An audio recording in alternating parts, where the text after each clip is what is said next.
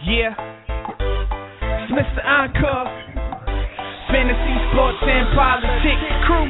Yeah. Check. Fantasy, sports, and politics. Ain't no other talk show hot as this. Cover every sport and we get it all right. Log on the site, you can listen tonight. Talk about the game, who in first place. You can even call up, state your own case. Football, b-ball, soccer too. Log on, ain't nobody stopping you. It's fantasy, sports, and politics crew. Yeah, yeah. Come on. Fantasy, sports, and politics crew. Yeah. Fantasy, sports, and politics crew. Uh, fantasy, sports, and politics crew. Yeah, lock on. Peace. Hello, hello, everyone, and welcome once again on this fine, chilly uh, Thursday night. I am JT, aka uh, the Master, and as always, this is the um, FSP Crew Show. Uh, the number to call in is 347 637 3220. Um, I'll say that again. It's 347 637 3220 is the place to be if you want to talk to um, Jeff or me. We got a great show in store for you tonight.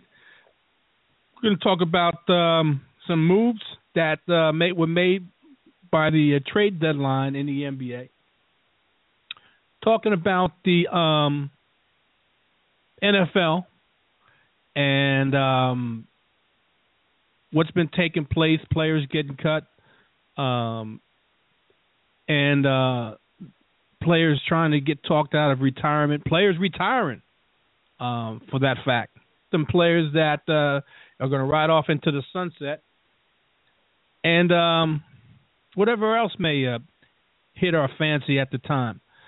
So, uh, uh, without further ado, let's bring my esteemed fellow Jersey guy, uh, the guy that uh, is tried and true. We call him Jeff the Joker. My North Jersey guy, two Jersey guys, going to talk about it tonight. What's up, Jeff? Hey, Jerry, let's do it. Okay. First on the agenda, Jeff. Let me just get myself situated here. trying to get a little uh, comfortable here. Anyway, uh, yesterday, um, if I'm not mistaken, and, and I'm not mistaken, because the fact is uh, they had a big to do about it. Well, relatively big to do about it yesterday on the NFL Network and other um, sports networks. To be is that um, a uh, football legend uh, made uh, a um, a a mon- I would say monumental, a, a momentous um, birthday. I'm talking about arguably the best player in of all football up until this point, uh, a legend in his own time. A legend. Let me put it this way: uh, he's been around in movies. Only played nine years in the um, in the NFL. Uh, gave Cleveland or helped give Cleveland its only championship uh, through through professional football. Talking about the none other than uh, uh, Jim Brown, um, the NFL Network, uh, along with Hall of Fame running backs Eric Dickerson, Franco Harris, Marcus Allen, Curtis Martin, and um, uh, Marshall Faulk all were in a, a uh, round table of players, Hall of Fame players, to pay homage to the one and only Jim Brown. I don't know if you watched it, uh, but your thoughts on Mr. Brown. 80 years, uh, went through a lot of um, trials and tribulations through his uh, professional career and throughout his whole career uh, in tum- tumultuous times, um, and uh, still is a force uh, and a um, sounding board for a lot of players uh, that are either played in the NFL or are playing in the NFL as we speak, especially running back. What's your thoughts? Man, what can you say about Jim Brown that hasn't been said? I mean, all the cliches, you know, larger than life, um, all all time great athlete, and he, athlete is the term because he's one of the few people I know in two halls of fame because he's in the lacrosse hall of fame. Yes. I, I mean, um, just a, a freakish athlete.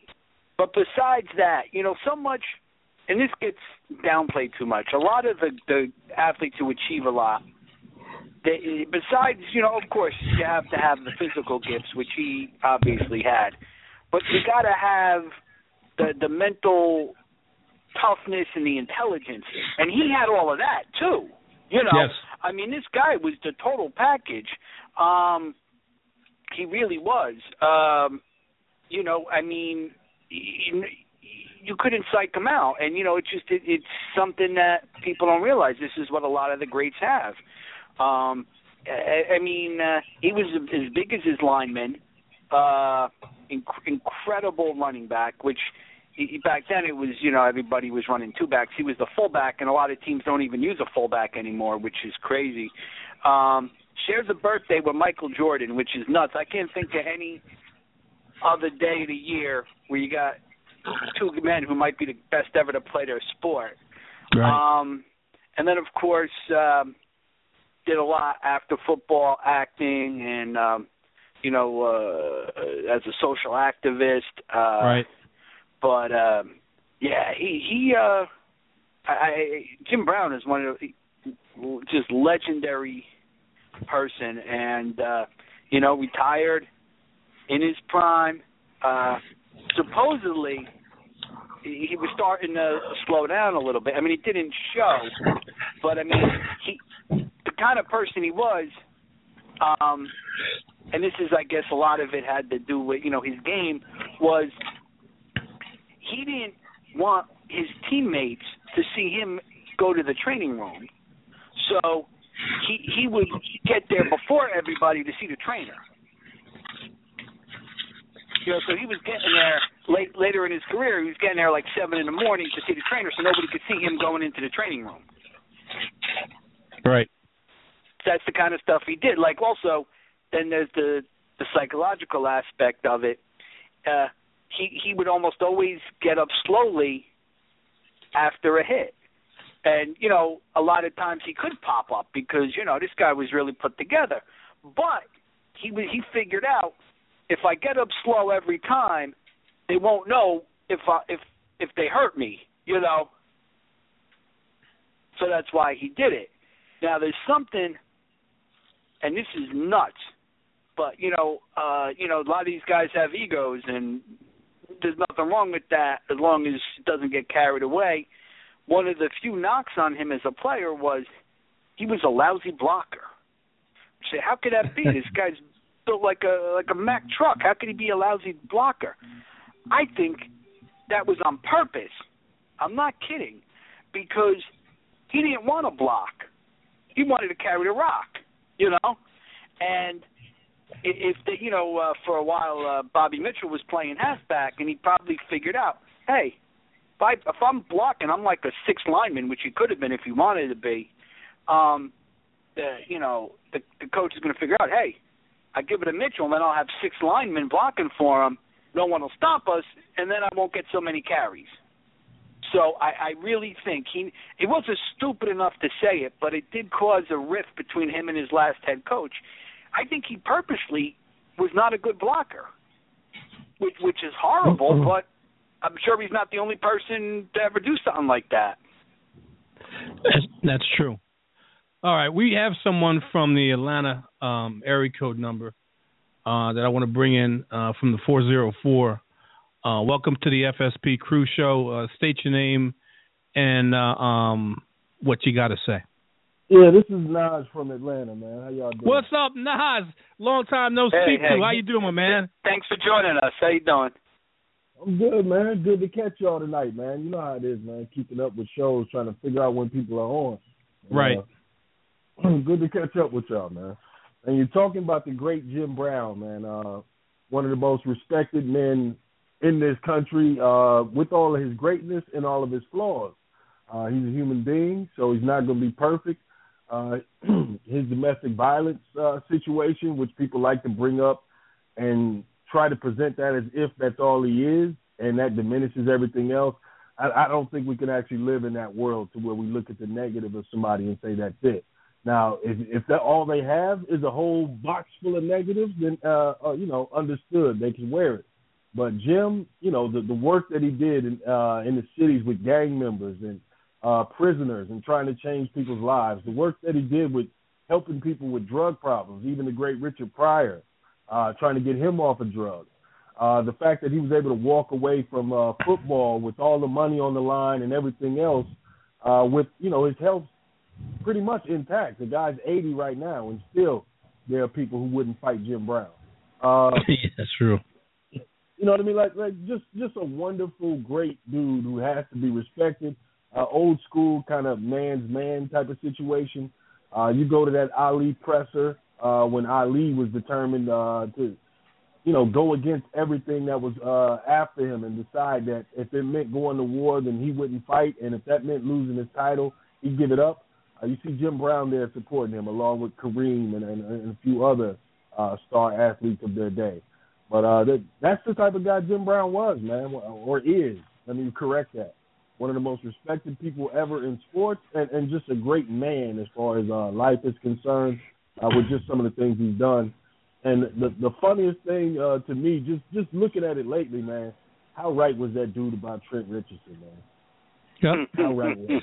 wow, yeah. At, at the time, he he came out and said that, um, for for lack of better words, he was hot garbage, and he was right on, man. He he turned out to be hot hot garbage, and it didn't take too long for everyone else to find that out too. So, um, and everybody thought Jim Jim Brown had some type of uh, um, uh, uh, either jealousy or or just that the guy um, rubbed him the wrong way. But he was he saw the, the non talent in Trent Richardson and tried to tell everyone else, including the Cleveland organization, and nobody was listening and thought they he had just uh, um, lost a step mentally wise.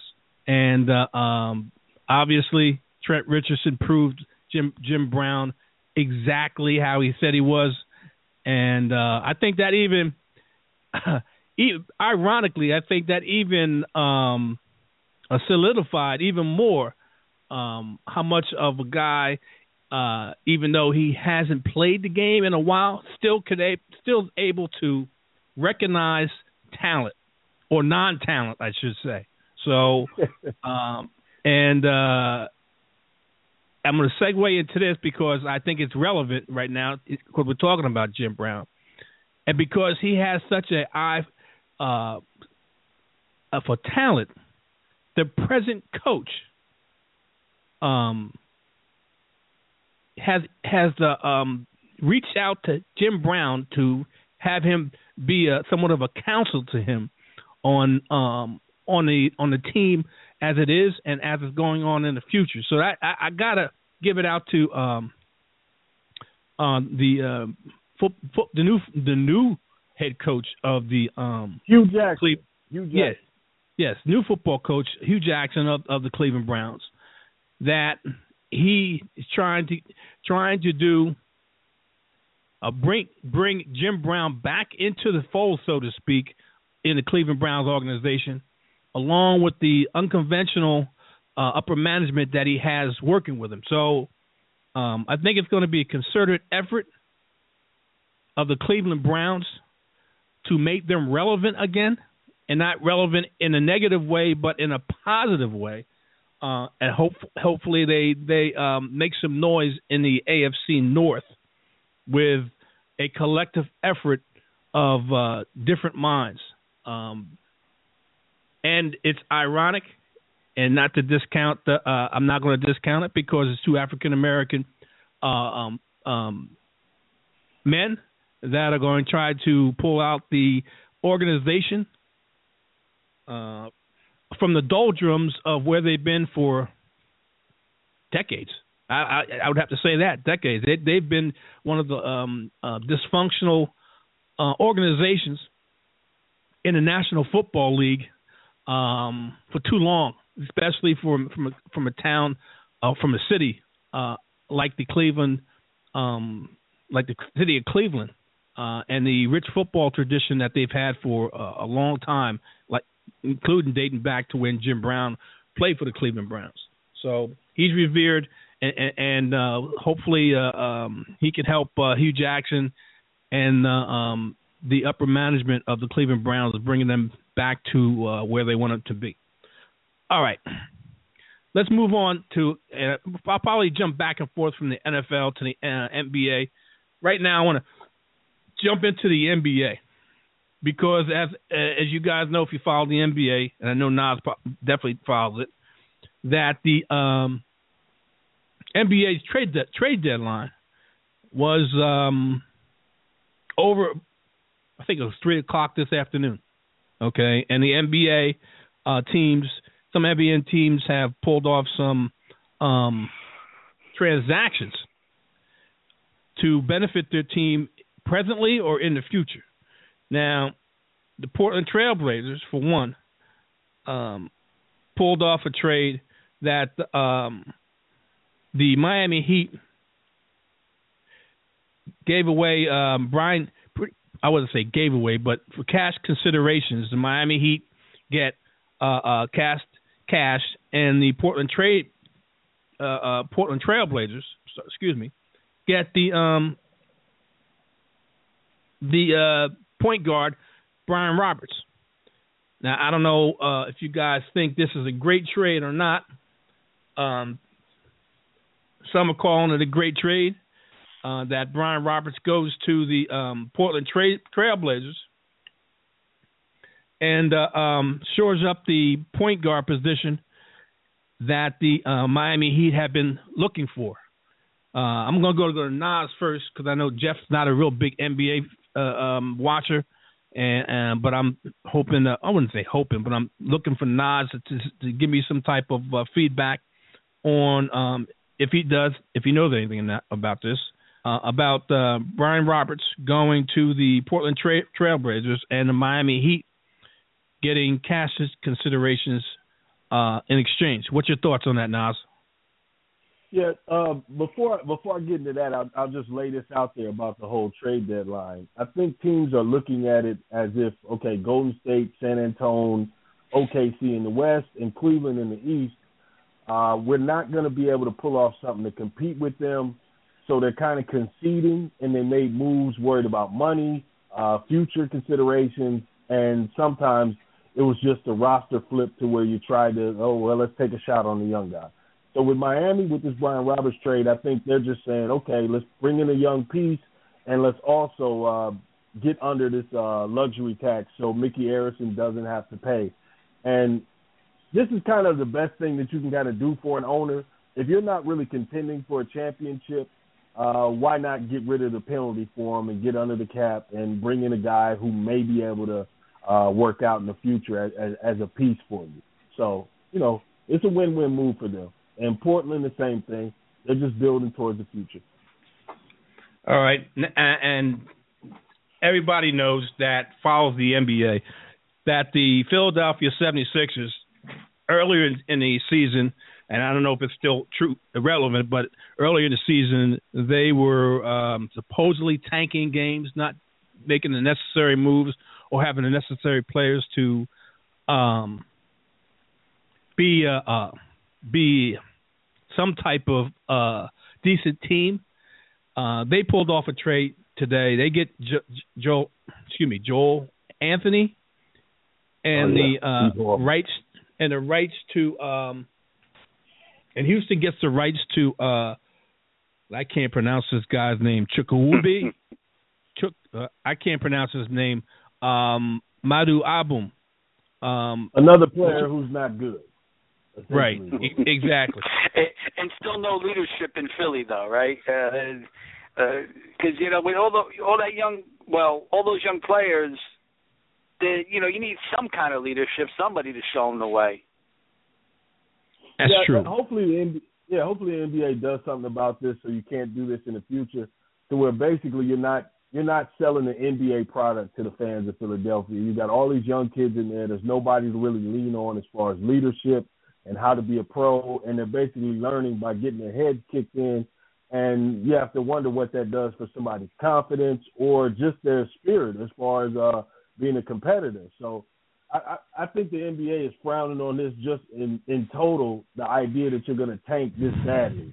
Uh, you, you brought those young boys in there and started the season, and they didn't have a shot to win. Uh, they didn't have a chance to win many games uh, before ball was even tossed up. So this, this is a bad, bad situation, man. Well, speaking of, uh, uh, well, I'm going to go into a, a positive situation because I think uh, both these teams made out on um, training their respective players. I'm talking about the Los Angeles Clippers and the Memphis Grizzlies. Um, the Clippers get Jeff Green from the Grizzlies, and ex- exchange for that, uh, the Memphis Grizzlies get Lance Stephenson, uh, um, who's the shooting guard, and Jeff Green's a, a small forward that goes to the Clippers. Lance Stephenson's a shooting guard, and um, the uh, also the Memphis Grizzlies, along with Lance Stephenson, get a first round pick. Now, in my opinion, this is a real, real uh, uh, good um, acquisition for the uh, Clippers, getting Jeff Green um, to add to the um, firepower that the the uh, uh, Los Angeles Clippers have, uh, especially on the in the perimeter. Um, I, I think this is, is is something that um, is needed for Los Angeles. I don't know how well they're going to be able to compete, even though they're not really that far behind the uh, Golden State Warriors or the OKC or um, San Antonio. Um, I still think they that that whole mindset in Los Angeles um, is just some, something missing in that combination. I don't know if it's uh, something mental or, or, or it's something um, in the uh, center of that chest um, that of that team not having enough heart to get over the hump with all the all the uh, uh, talent that they have. But I, I got to believe that uh, a player like Jeff Green, uh, who I think is a, a pretty tough player and, and a very good player, uh, and it, uh, as a added, um, uh, like I said, added firepower to um, the Los Angeles Clippers, and I can't can't uh, downplay uh, Lance Stephenson. I know this is probably I think it's his third team if I'm not mistaken. Um, I could be missing one team, but I think it's his third team um, that he's had, and, and uh, New York guy, a tough-minded guy, shooting guard, uh, goes to the Memphis Grizzlies, who are one of the better defensive teams in the uh, NBA. Um, but the Memphis, Memphis Grizzlies also get a first round pick. So I think both teams had a win win here. Uh, nah, give me um, your analysis on this one. Uh, Lance wasn't doing anything for the Clippers. Uh, he, he really didn't fit their culture or their scheme. Uh, I think they regretted bringing him in, so they had to get something for him. And Jeff Green, you get a guy who has talent, but is not the most aggressive guy. So, I mean, it's win-win for them in that Jeff Green can get hot in the series and provide you with something. And just to be honest, I mean, he's just a better fit for your team. And then Lance, he gets another chance. He goes to Memphis, which is probably rebuilding, but they don't want to say it with uh, Marc Gasol hurt right now. So you bring in Lance, you let him be as gritty and crazy as he wants to be. Maybe he yeah, becomes you... a fan favorite, you know, in yeah. Memphis. Uh, Zach turned his life around there, so you know you give him the chance to turn his life around, and maybe you got something uh, next year building around Gasol. And uh, I, I'll say one thing else, uh, one other thing too nobody wants to fight the Memphis Grizzlies. That's the toughest team in the NBA. Yep, yep. You're right about that, man. It, it, it, you're, you're absolutely right about that. I, uh, like I said, they're one of the best defensive teams, if not the best defensive team in the NBA. And uh, you know, you got a fight in your hands. Uh, whether you, whether you Memphis, when you whether you visit Memphis or uh, Memphis visits you, don't make a difference. Defense travels, and it, those guys uh, uh, their defense is serious business. All right, let's move to another one that took place today. Uh, the downtrodden Phoenix Suns, who fired their coach, uh, I guess about a month ago, maybe less than that, um, also were involved in the trade. Uh, they gave up Markieff Morris and gave them gave him to the um, Washington Wizards. And in exchange for that, the uh, Phoenix Suns get Kris Humphries, DeJuan Blair, and uh, a protected first round pick. Uh, that probably means depending on where the Wizards wind up, it depends on how uh, their first round pick um, pans out. Well, Jeff, uh, I'm gonna go to you first about this, and then I'm gonna go to Nas. I think he, he I think he probably like, likes this for Washington, not so much for Phoenix. Talk to me, Jeff. Yeah, uh, you know, I mean, we said it before. I'm a, I'm a casual fan. I'll tell you, hum- Humphrey was was uh, an okay ball player until instead of messing around with that Kardashian girl, she's bad luck. You know, mm-hmm. she she's ruined more sports careers than uh, uh torn ACLs. I mean, I don't know what the hell she does with these guys, but uh, they're never the same. Um, you know, it seems like most of these trades aren't the real big name guys. Uh, and, and I guess you know it's uh, this NBA trading is seems very complicated because of the salary cap and that that sort of thing. And uh, you know, I like the Knicks, and this is the time of year when I watch a little bit of NBA. But the the Knicks, you know, they have a need. They have a need at point guard. They were interested uh, in getting uh, Teague from Atlanta. Uh, supposedly he was available, but you know, the Knicks don't have much to offer. They don't have a lot of talent. They don't have a lot of draft picks. So uh, they stood pat. But you know, it, it might have been the best thing because the last two big trades the Knicks made absolutely sucked, and it's better not to make a trade because at least if you make the trade, it looks like you're trying, as long as it's not a horrible trade. But then you know when you trade. Um, uh, Shumpert and J.R. Smith to to Cleveland for nothing, and then you trade uh, Tyson Chandler for you know next to nothing. You know those are starters. You know, I mean, you know, they're not superstars, but these are starting players. They're getting nothing in return. The, the, those are horrible trades. So, you know, Knick Knick fans got to be patient, and uh, you know, uh, there was talk that uh, uh, you know what, what's his name could uh, waive his uh, no trade uh Melo. Carmelo. But, yeah, but he he's he, with with that salary and whatever uh it, it wasn't going to happen and and and he has to give permission for a trade. It wasn't going to happen. So you just, you know, uh yeah, you just got to wait and uh you know, maybe when the cap goes up they could do something. I think that's what these teams are waiting for. All right, uh, Nas, what do you think about this Suns uh, um, Wizards trade that uh, Kris Humphrey and DeJuan Par- Blair and a protected first round pick go to the Suns in exchange for Markieff Morris to Wizards? Yeah, Markieff Morris is a is a really good talent. He's a really good ball player, but he right. has problems when his brother's not around. He has anger issues. Uh, he had a fight with a teammate, uh, I think a week and a half ago on the bench when they were playing Golden State. Uh, he's wanted out for a long time. Everybody in the league knows it, so there's only so much you can get back.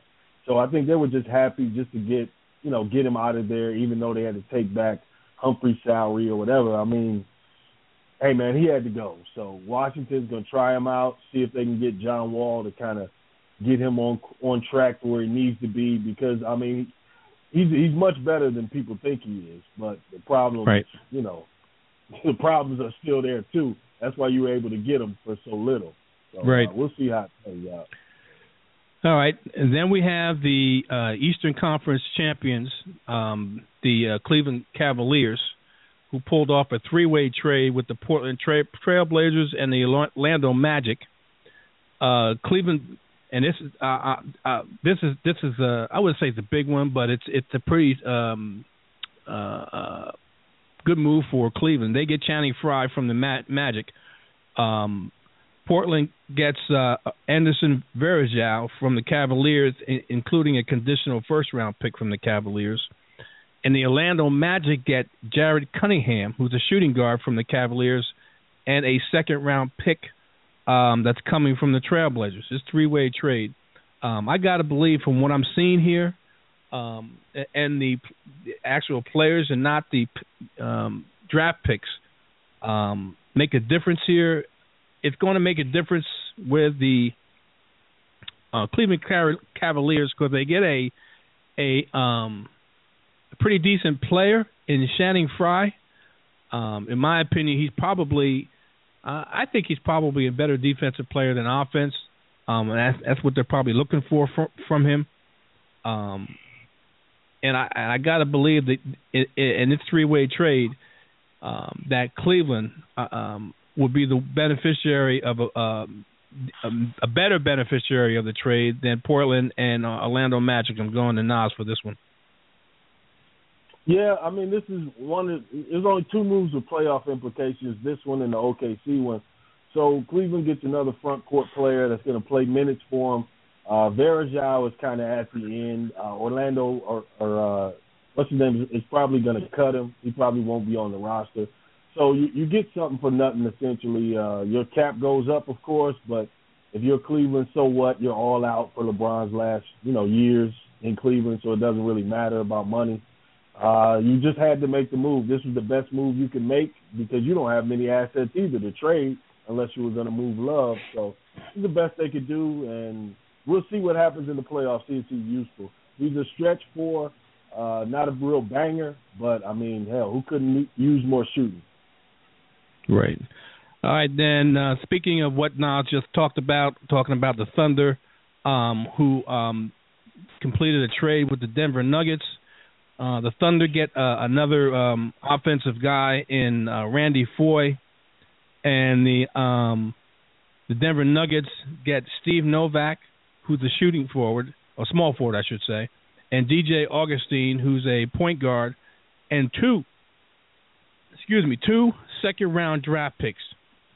Um, it seems like a lot, but uh, um, a proven vet in Foye, um, for those for what they gave up to, to give to Denver, probably would would benefit uh, uh, quite naturally benefit uh, the Thunder uh, quite a bit. Um, seeing that they they're dealing with uh, um, Golden State and, and uh, the San Antonio Spurs, probably um, trying to to get to that uh, to another Western Conference Final or to the uh, title uh, series. Uh, what's your thoughts on this, Nas? Before I go to Jeff. Yeah, I mean this this gives OKC another guy uh, to play on that second unit to give them some scoring, and to be honest, for some reason, uh, Augustin never getting a rotation. Uh, the rookie point guard they have backing up Russell's kind of taking the minutes from him, so he was just basically getting a whole lot of DNPs. So you might as well bring in a two guard and let the rookie play uh, your point. But yeah, good move for OKC, man. I thought I thought DJ Augustin was a real good player. I'm surprised that uh, he he wasn't getting that many minutes. What's your thoughts on that? I I mean I I mean is that an underrated player right now or or uh, there's other some some other underlying um, reason why he wasn't getting any substantial mi- minutes other than the rookie they they had just outplayed him. Yeah, that rookie's pretty good, man. I don't know why I can't call his name right now, but that rookie is pretty good. And mm-hmm. I mean, he just lost the position battle, man. And you know how it goes in sports, man. Look, we're paying you a certain amount of money. You got beat by a guy on a rookie deal. Uh, why are you on the roster? You know what I mean? Right. Right. All right. Uh, there's a few more that I want to go through. Um, Detroit uh, and the uh, Houston Rockets completed a trade too. Um, and Donatas uh, Motiejunas, who's a point for, who's power forward, not a point forward, a power forward, and Marcus Thornton uh, goes to the uh, who's a small forward goes to the Detroit Pistons, and the Houston Rockets get Joel Anthony, who's a power forward, and a 2016 first round pick, and it says top eight protected. So. Um, they get a, a, a two, uh, they get a, a first round pick, um, and uh, um, a player, as, as in Joel Anthony. Um, how much help is this going to help both these both these teams? Um, uh, Nas, talk to me, because I'm not familiar well, with these guys at all. Yeah, well, Houston was just they were trying to blow this thing up. They were trying to get rid of Dwight.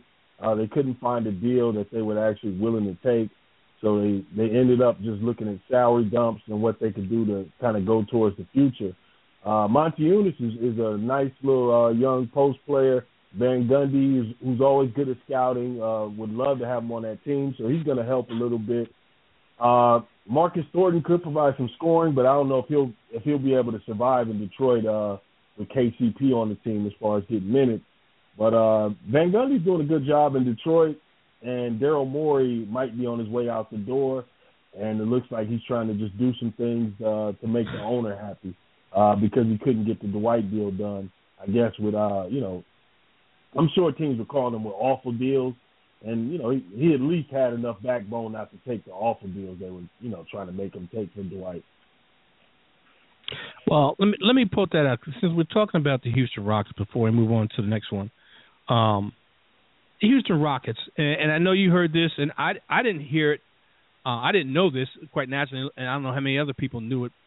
Um, but two, back at three years ago, 2013, I, I couldn't believe when I heard it. But well, I know this because the fact is these two guys I don't think really like each other and really have a hard time playing with each other, but they try to be professional about it uh, on the court.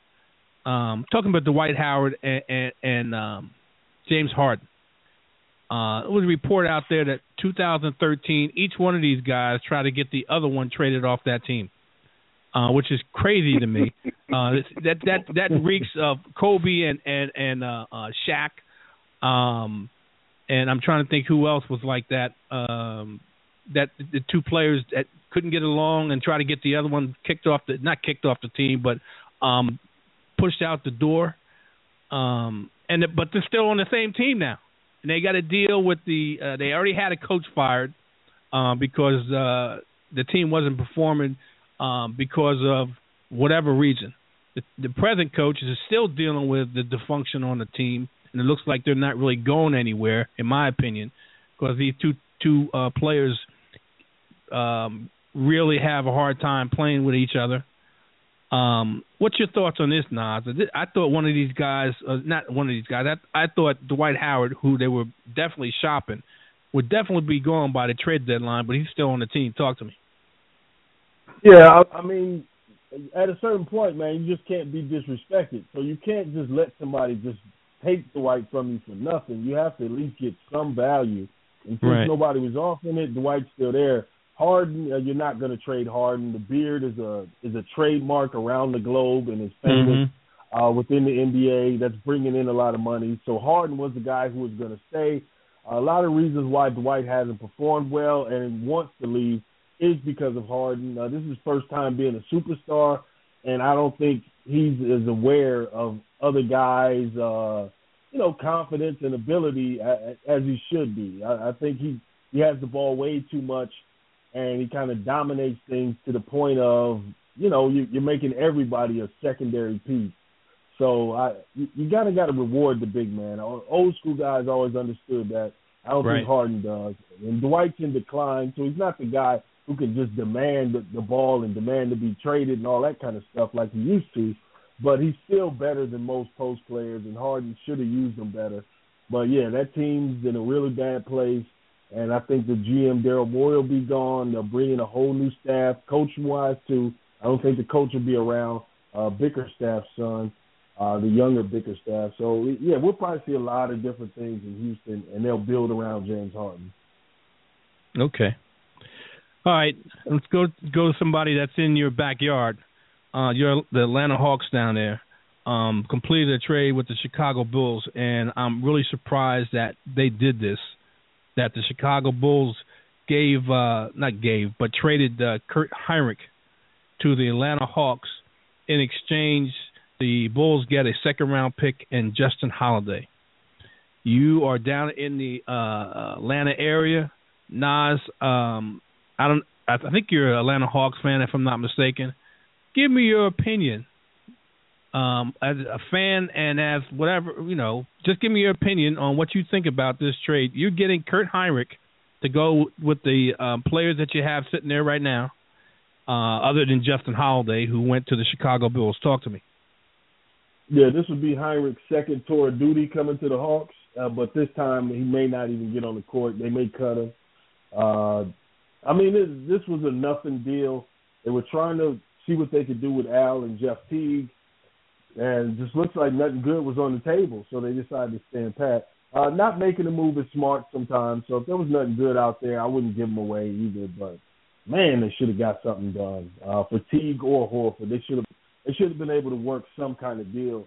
And I'm starting to wonder if uh, being the coach and having some uh, share in the GM duties may be a little much for Coach Bud. Uh, he's done a really good job as a coach, but uh, ever since Ferry's gone and that new personnel group has been there, uh, the moves haven't been as good. So he's telling me that they may may in fact cut uh, Kurt Hinrich and not even use his assets. I mean, I I, I thought he was, and and and I'm not saying he was all world, but I thought that he was uh, uh, um, a offensive weapon for the Chicago Bulls, who, uh, for all intents and purposes, are not a high-powered offensive team. Um, and I think he added some offensive um, firepower for him, um, and maybe not so much for the Atlanta Hawks, but coming off the bench um, could could provide a uh, some veteran leadership, and and uh, besides that, why would they want to get rid of uh, Jeff Teague? Talk to me there. Well, the team really just doesn't look like a real contender right now, so you have to look at your most valuable pieces and say these okay. guys are available. So, I mean, that's why Teague was on the was on the table. I mean, he's a good player at a good price and eight million dollars a year. So you don't want to move him unless you get something good. But when you're as mediocre as they are right now, you have to be willing to make some moves. Uh, Al Horford will be a free agent next year, and he's going to command a huge dollar amount. So I think they were looking at it as we can get a deal without having to re-sign him, we'll do it. But worst come to worst, they'll I think they'll go ahead and pay him. Uh, Kirk Hinrich a few years ago would have been the player you're talking about, but now he's a little long in the tooth, and he's just not as good, man. Uh, it'll be hard for him to get on the court with uh, Teague and, and Dennis down here in Atlanta. You know, as okay. a backcourt right now, the, the two guards. So he, he's just okay. a little old, man. I, I watched that. Look, I was in college, and that dude was in college. He, he's a little old, man. okay. All right. Well, then talk to me because because they that was not the only uh, transaction that the Hawks made. Um, they didn't get a player uh, in exchange for the next one I, am talking about with Utah, but they got a second round pick. So it, that go, falls in line to what you're saying that they're going to build for the future. Uh, when they gave up Shelvin Mack to Utah, and the Hawks got a second round pick. What's your thoughts on that one? Yeah, uh, well, same situation, man. Uh, you you got these two point guards who need heavy minutes, and you want to you don't want Dennis to get upset and end up to where he's demanding to be traded while you're still trying to figure out whether you want to keep Jeff as the starter or go with Dennis and go with the future. So, I mean, Mack wasn't getting on the court like he was. He's still a solid player, so there was some interest out there. So why not get the second rounder and see what that can turn into? Okay. Um, and then one last uh, trade that took place today, uh, and the Heat get a protected second round pick – and the um, Pelicans get a forward, Jan- Jarnell Stokes, and uh, seven hundred thousand dollars in cash, uh, which was done like near the end of um, the uh, near the end of the deadline, um, and uh, uh, I think th- this was probably done to save um, um, the, the Miami Heat and their um, their uh, cap issue um, meaning that the luxury tax they want to save some money on the luxury tax, so they got rid of uh, um, a player. Um, what's your thoughts on this one? He get a second yeah, round I, pick, and the Pelicans get uh, a, a player and, a, and some cash. Yeah, I agree with you, man. Same thing. Uh, they're just looking at it as a money issue and building towards the future. Uh, the Pelicans, they got a long way to go. Uh, I think they thought their roster was better than what it was. And at this point, they were just desperate. They tried to deal Ryan Anderson, couldn't find a taker. So, uh, hey man, I guess they figured we got to make something happen, and they made this deal. But yeah, this is this is one of those below the radar, you know, not much, uh, not much to really worry about deals. And speaking of the Miami Heat, um, I'm really not a fan of this guy. Uh, I, I thought he was a pretty soft player. Um, he had some, he does play some offense. I, I got to give him that.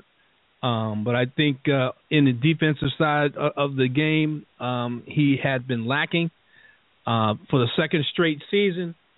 Chris Bosh is dealing with um, some um, blood clots, uh, and that uh, his the return for to play is uncertain at this time, and that uh, I guess they have to uh, see how things are going to work out in in the up and coming weeks if he's going to return or if he's going to get shut down again because of these blood blood clots. Um, I, you know, uh, I, I don't know what, and I'm not sure what's causing them, um, but uh, it's another health scare that um, that he has to deal with, and the team quite naturally has to deal with, and it, they shut him down. It has to be a concern again. Uh, it's health first versus playing. What's your thoughts on that, Jeff? Before I go to the Nas again. Yeah, you know, um, you don't hear so much about Chris Bosh now that uh LeBron has left town, but you know that's a, a legitimate uh issue, and uh, you know, uh, I guess Miami's fallen off the map a little bit. But I'll tell you, when um talking about all these deals, uh, if a player is traded for just a second round pick, he should be insulted. I mean, I mean, second round picks they're like scratch offs. I mean, it, it, it can turn into something decent. I think if I was an NBA team, I'd try to go with maybe a European guy, somebody under the radar with a second round pick. But to straight up player for a second round pick, that's that's not a lot uh, as far as a trade goes. But the, you know, the NBA draft is only two rounds. They got 12 guys on the roster. They don't have a lot of options when it comes to trades. Nas, what you thoughts, Chris Bosh? Yeah, with, with Chris Bosh, man, uh, they talked about this. I think Pablo Torre of ESPN talked about this. Uh, look, man, all these professional athletes we watch on with football, baseball, basketball, everything. Uh, the human body's not meant to handle this stuff, and there are going to be some people who, you know, they're just going to see adverse effects. A guy that tall, flying that much, that frequently, uh, I'm kind of surprised we don't see more of this as far as blood clots. But uh, they were they were kind of hinting that that's probably the source of the problem, which is the travel. And as far as the NBA is concerned, there's no way that you can actually fix something like that. So if this is a issue going forward, we might see in a situation where Chris Bosh's career kind of, you know, gets cut off uh, at a certain point. Because look, you, you're going to travel a lot in the NBA, and you're going to fly. This is what's bringing on the blood clots. Then you know he may have to just decide to leave it alone uh, based on his health. And remember, I'm not a doctor. This is pure speculation. But either way, man, blood clots is uh you know, it's a real dangerous thing for a guy that of that age and that healthy to have something like this uh keep popping up. All right. All right, we're going to talk about now. Um, we're going to transition from the NBA. Um, wait a minute. Before we go to the, uh, before we move that, let's let's let's talk about this for a minute. Not not Chris Bosh, but the NBA in general uh, everybody, in, in my opinion, is conceding the fact that the um, Cleveland Cavaliers are going to be the team that's going to come out of the East, um, and uh, are going to challenge whoever it may be. And, and and and most people think that it's either going to be OKC, San Antonio, and I, I think the most percentages are on the um, Golden State Warriors, um, going to be coming from the West, uh, playing the the uh, um, whoever comes from the East. But I'm not so sure that the Cleveland Cavaliers are the the only team that uh, is a lock in the East. Um, I'm thinking the t- Toronto um, uh, Raptors, um, and even and I know this is a long shot, but even uh, possibly the Boston Celtics may have a shot to de- dethrone the uh, Cleveland Cavaliers. There's not too many other teams that I can think of that would uh, match up well and, and play well. Maybe the Atlantic Hawks uh, if, if things fall right. Um, but I, I'm not sure if it's a a lock and more than likely, people were saying it because of LeBron, and, and because they have Kevin Love back healthy and Kyrie Irving back healthy, they got a full squad unlike what they had in, the um, playoffs, especially late in the playoffs, including the finals. That Cleveland is going to be the one coming out of the East. Now, um, you're you're in Atlanta, okay? Um, and and, and I, I know Atlanta, and I hate to say it like this, but I'm gonna say it like this, um, has a tendency, from what I've seen over over the last few years, that do, doesn't play well um, in the playoffs. I think they may have one run that they play well in the playoffs, but for the most part, it seems like they can play well in the uh, regular season, but are lacking for whatever reason in the playoffs. I'm gonna go to Atlantic. I'm gonna work my way up to the Cleveland Cavaliers. What kind of shot you think, since you're down in Atlanta, that um, your Cavaliers, excuse me, your your Atlanta Hawks have a good shot of getting to the finals in the Eastern Conference? Talk to me. Uh, none, none at all. Uh, oh, okay. They're you know they're a solid franchise, a playoff team, but they're missing a, a franchise player and then uh, future, uh, like a future Hall of Famer guy. That's the kind of guy you need on your team to really be successful in the playoffs. And at least you have to have uh, all-star caliber players and a few of them if you're going to go far. Uh, Atlanta's just not that kind of team. Uh, hopefully they can get to the second round, and I think they meet expectations at that point. But the finals, no, they just don't have the talent. Okay. Well, um, I'm gonna move it up a little bit, same in, in stay in the Eastern Conference, and um, talk about the um, young guns in in uh, the Beantown in Boston. What's your thoughts on that, the young team of the with a young coach uh, um, of uh, Boston being a, a, a valid uh, Eastern Conference Final contender? Let me put it that way. Yeah, I mean that's a possibility, uh, depending on the matchup. But I mean, they don't have a superstar either, and at a certain mm-hmm. point, they're going to struggle to get buckets. Uh, right now, they're just like they're 11 deep, and they play everybody. They play hard uh, because they're limited minutes, and guys are always fresh. Uh, so you like the team going forward, but they're kind of ahead of schedule. Like they're not supposed to be this good right now. That's why they have all those picks stockpiled. They were uh, rebuilding for the future, but and they got Isaiah Thomas, and that thing just clicked somehow. And you know they're a lot better than than they're supposed to be, but they're not a finals team. But you know you still like what you have if you're Boston. You got pieces to trade, and you got picks, and you get to decide what young guys you're going to keep and who's going to go. Okay, now we go to a team that has a mixture of young guys and, and some veterans on, um, and, and have shown a, a, quite a bit of talent. Um, and uh, I think they are a serious threat to the Cleveland Cavaliers of getting to the finals. Talk to me about the Toronto Raptors. Well, the, the Raptors will play them tough, and uh, the Raptors will win some games. But the, the only trouble is, man, that backcourt is so good with uh, Kyle Lowry and DeRozan, but that front court is really hurting. Yep. So when you get to the playoffs, they may get beat up a bit on the boards, and if they're not hitting threes, then they're really in trouble. So that that's why you know Cleveland has a unique situation in the East because the East is a lot better, but a lot of these good teams are really young. So Toronto, you know, they got to kind of take their lumps and you know get in the playoffs, have a win, have a loss, that kind of thing before you can really go far. But I like them going forward, man, because that backcourt is really good. Yep. Yep.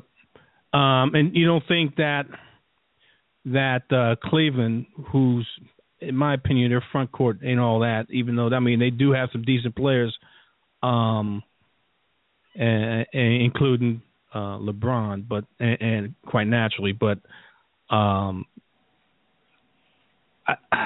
I, I I just for some reason, uh, for some reason I don't think Cleveland's going to going to get back um to the uh, uh, finals. I, maybe to the Eastern Conference Finals. I don't think they're going to get back to the finals, and and and, and um, I can't uh, for the life of me think what team is going to do it because I think there's a few teams that can do it, um, but I think they're missing a, a certain ingredient that is going to prevent them from getting to the finals. Now I could be wrong, but um, it, it's just no, no, something. I, I, I could no, I, I don't think that's a crazy thing to say. I could be wrong on this too, but I'm just going with the assumption that LeBron is going, you know, he, he's coasting to a certain extent and resting himself.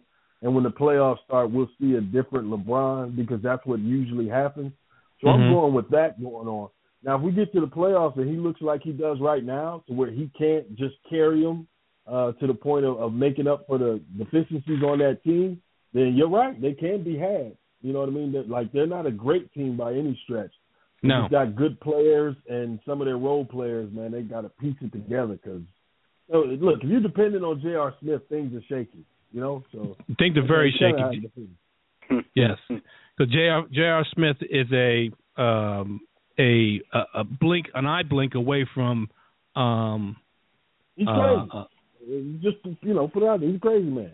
Yeah, what it is, man. exactly. Yeah, yeah. He he is. You know, you that's that's. I mean, when he's on, he's on. But when he's off, he's off. In, eh, um, shooting wise and, and mentally wise. So, um, uh, good luck with that. Yeah. I mean, that's one one of the reasons why the, the Knicks got rid of him because he was too inconsistent uh, on the court and, and and in the head. So, um, I want to go over to the West. We got about three minutes or so left. I want to go over to the West because I think it's extremely interesting. I know they're talking about Golden State and Golden State hitting that uh, uh, beating the Chicago Bulls and winning and winning the same amount of games, either 73 or 74 games, and beating the record that the Chicago Bulls put out there. Um, but you got a team that is well rounded. Maybe not the it's a, little older. Um, and they miss Manny Ginobili uh, right now, um, who's really has he he he has spurts um, that he plays well and and is beneficial to the team. Um, but you got two teams that that got 45 and 48 wins respectively. Only single digit losses in four for Golden State and eight for the San Antonio Spurs. And then you got Oklahoma lurking in the wings, uh, in, in, in lurking in the in the shadows, uh, um, hoping that one of these top two teams um, uh, hiccup one way or the other, uh, have a substantial injury or hit a bad streak, and they start losing some games, and, and hopefully they, by the end of the season they can't get it together. You got three teams that that that out of those three teams, I think one of them definitely is going to the finals, um, and probably one of them is going to be the uh, world champions. Um, a lot of people putting putting their money, include myself, on the Golden State Warriors. But I want to give it to Jeff first and to uh, uh, Nas. Um, you got three teams: guard, Golden State, San Antonio, and Oklahoma. Um, who's going to be playing in the finals? Not the uh, World Championship. I'm talking about the Western Conference Finals. Um, you said me first, right? You know, uh, the it just these things could happen when there's conferences. The West is stacked, obviously, so the the West playoffs might be more interesting than than the league finals. Uh, and don't don't forget the Clippers because they won a lot of games uh, w- without uh, Blake Griffin, and uh, who knows? Uh, you know, he comes back healthy. Uh, they they could upset somebody. So uh, it's not just Golden State, San Antonio, and uh, OKC. Um, but definitely the the West playoffs look very interesting. Uh, uh, it, it's it's very hard to pick a winner. I mean, uh, I mean it, it's almost inevitable that Golden State cool off a little, but how do you go against them? I mean, San Antonio they've got the great veterans. They also have other talent. Um, they're they're not ashamed to rest their guys, and they know how to do it. Um, and they they know how to be fresh for the playoffs. Um, uh, you know, it's uh, it, it's it, and these things are usually cyclical. It's almost a shame that there's that much talent in the one conference. You know, you'd like to see it spread out more evenly, but it, it could happen. So it, it you know, and it's funny because there was people last year who didn't think Golden State was that great. Well, they shut them shut them up the way you know uh they came out smoking this season, and they've stayed hot. So, uh, but you know, there's always the risk, uh, you know, of injury or something, and uh, um, you know, it, it, you know, if I have to pick one, I guess uh, Golden State is uh, a little younger than San Antonio, and uh, you know, they've been kicking butt. Talk to me, Nas. Yeah, man. Uh, the West is going to be tough, and like I said, the East is is comparable now. It's not like it was a few years ago, so we'll see. But the main thing is, I don't think Golden State should be as worried about getting that record as getting the number one seed. That's the most important thing. Uh, whether you get that record or not, who cares? People remember championships. You get that one seed, then you force OKC and San Antonio to have to fight it out in the second round, and then you meet the winner in the Western Conference Finals. So I, I think Golden State has to focus on that one seed. OKC San Antonio. I'm, I'm gonna go OKC this year, and I think we're gonna see a Golden State OKC uh, Western Conference Finals, and it's six or seven. Uh, great series, probably an instant classic, but that's what I'm expecting. Uh, the Golden State Warriors, a combination of the Los Angeles Clippers, uh, the San Antonio Spurs, and Oklahoma City Thunder, uh, play seven games um, between those three teams, uh, and uh, we'll see what happens. The other teams, I'm not saying the other teams that the um, Golden State plays are insignificant, but I'm saying that because besides uh, Golden State, uh, San Antonio and OKC are two and three in the uh, Western Conference. So, uh, I, I it they are going to be measured.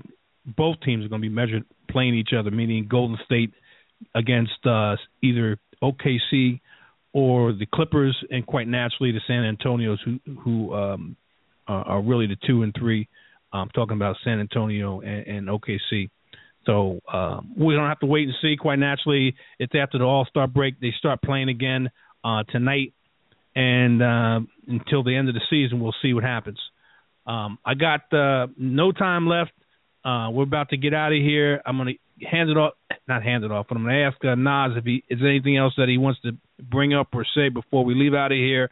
I'll, then I go to Jeff, and then uh, I'll close it out. Talk to me, Nas. Uh, yeah, I, man, I got nothing to add. Thanks for letting me on your show. It was good talking with you guys. And as usual, you gave me a lot of room to get on, man. Uh, you're one of the few people who do podcasts who will do that. You know what I mean? Uh, so respect to you as always, man. You and Jeff. No problem. Jeff, what you got to say, man? Thank you, Lance. Thank you, Jerry. Uh, it's been a pleasure, and uh, please tune in next week. Okay, hey uh, Nas, it's always a pleasure. Uh, you know, when we have good conversation, I don't cut, I don't cut anybody off. I let them talk and, and give give them their, their due and, and, and let them flow with uh, the rest of the show. Uh, that's how we roll here. Um, we don't we don't uh, uh, shortchange anybody if they have something to say that's relevant. Uh, I want to thank uh, Jeff also for joining me tonight. Uh, people, next week, Thursday, 8 p.m., we're always here. Unless there's unforeseen circumstances, we are always here on a Thursday night at 8 p.m. talking whatever sports that we bring up. And uh, sometimes we do uh, talk politics. That's why it's FSP, fantasy sports and politics. Um, we may be talking politics in, in the up and coming months. You never know. Just tune in at 8 p.m. I want to thank uh, my two guys for um, hanging in there with me all for this past hour and, and then some. And uh, uh, we'll talk to you guys next week. And uh, take care. I'm just going to drop the mic. I'm not even going to play any music. I'm dropping the mic and we're out of here. See ya.